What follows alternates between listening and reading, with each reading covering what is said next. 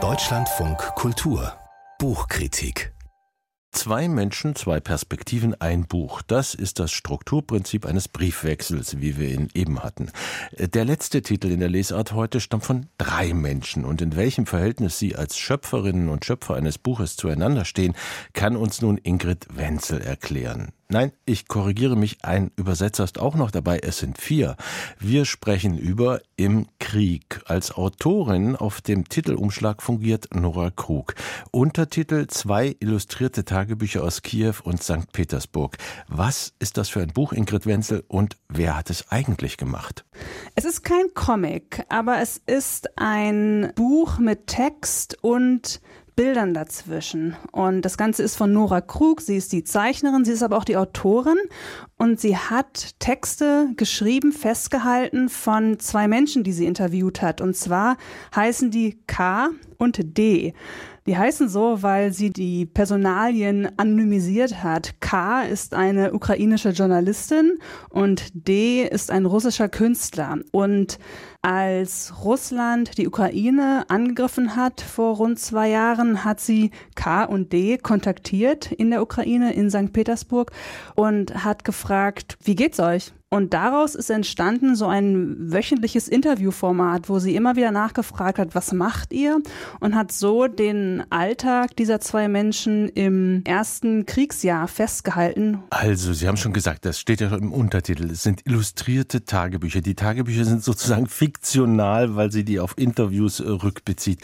Was für ein Genre ist das? Ist das noch eine Grafiknovel oder ist es doch eher ein mit Typografie gesetztes Buch, das ich lese wie ein Buch und da hat halt eine Illustratorin, die auch den Text geschrieben hat, Illustrationen dazu gemacht es ist keine sequenzielle Bildererzählung, wo die Bilder eine Geschichte erzählen, die immer wieder weitergeht, sondern es ist eigentlich der Text, der im Fokus steht. Und die Bilder eröffnen keine neue Erzählebene. Also sie zeigen, was in dem Text schon beschrieben wird. Zum Beispiel erfahren wir über die ukrainische Journalistin K, dass sie in der Ukraine arbeitet, auch immer wieder zu der Front fährt und von dort berichtet mit ihrer Arbeit hat ihre Kinder aber aus Angst nach Dänemark, nach Kopenhagen gebracht. Und wir sehen die Protagonistin übrigens immer angeschnitten. Wir sehen K und D nie ganz. Sie sind immer angeschnitten. Die Bilder wirken so wie Puzzleteile eines großen ganzen Puzzles, das wir nicht genau wissen,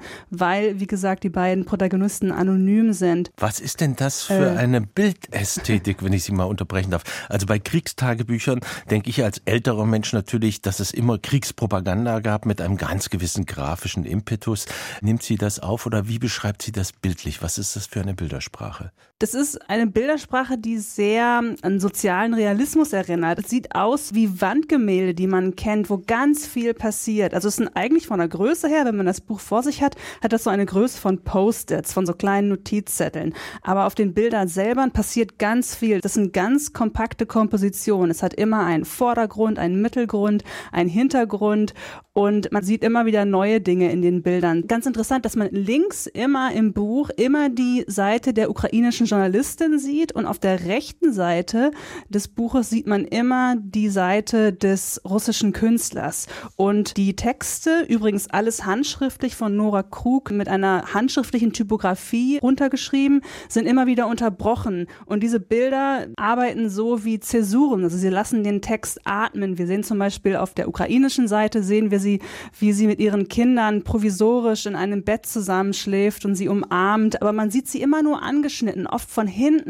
Hände ragen in das Bild rein. Und auf der rechten Seite sieht man zum Beispiel illustriert, dass der russische Künstler erzählt, dass er einen Albtraum hatte die Nacht davor. Und dann sieht man den illustrierten Albtraum. Und so ergänzen sich die Bilder auch. Das heißt, wenn man länger blättert in dem Buch und eigentlich links und rechts immer die ukrainische und russische Perspektive hat, auf einmal das Ganze auch anfängt zu verschwimmen und ein, ein großes Ganzes zu ergeben aus diesem ersten Jahr des Krieges. Was hat Sie denn, letzte Frage, was hat Sie denn mehr berührt? Die Textebene oder die Bildebene? Beides. Also Text und Bilder arbeiten gut zusammen. Das sind Bilder, an die man sich erinnert. Also zum Beispiel das Massaker in Butcher wird auch angeschnitten und zwar auf beiden Seiten. Einmal wie die Journalistin davon berichtet und dann auch wie der russische Künstler davon erfährt.